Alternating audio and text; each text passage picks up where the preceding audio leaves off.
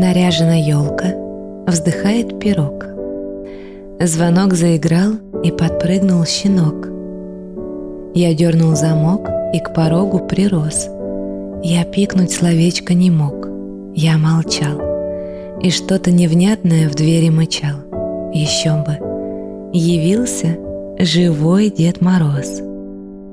Я деда целую, и вдруг замечаю, что много чудесного есть в старике. Во-первых, зачем-то старик в парике, и нос, во-вторых, у него из картонки, а в-третьих, кусачий и дерзкий щенок у ног старика добродушно прилег, что странно весьма для такой собачонки.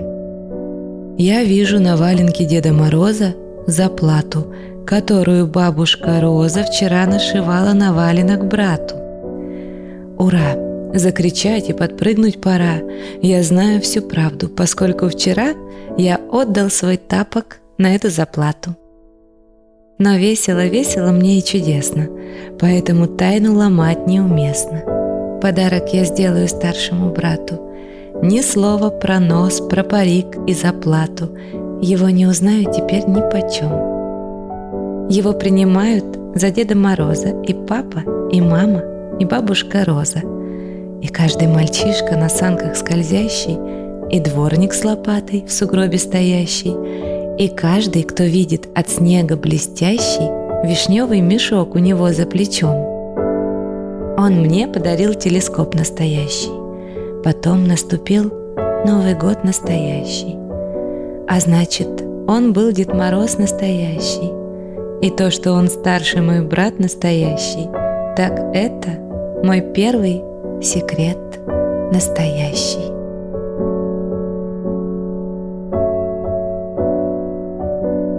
Мой брат, меня он перерос, доводит всех до слез. Он мне сказал, что Дед Мороз совсем не Дед Мороз. Он мне сказал, в него не верь. Но тут сама открылась дверь, и вдруг я вижу, входит дед. Он с бородой, в тулуп одет. Тулуп до самых пят. Он говорит, а елка где? А детки разве спят? С большим серебряным мешком стоит обсыпанный снежком в пушистой шапке дед. А старший брат твердит тайком, да это наш сосед. Как ты не видишь? Нос похож, и руки, и спина. Я отвечаю, ну и что ж, а ты на бабушку похож. Но ты же не она?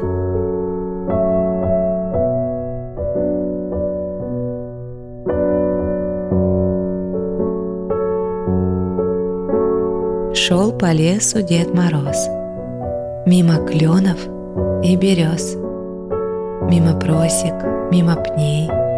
Шел по лесу восемь дней.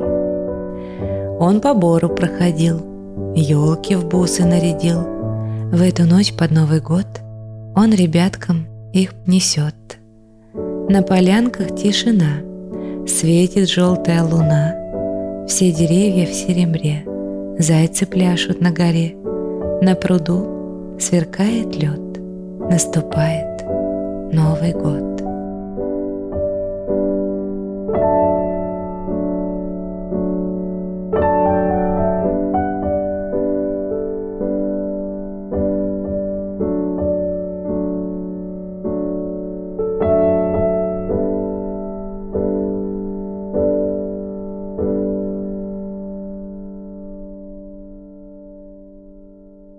Дело было в январе.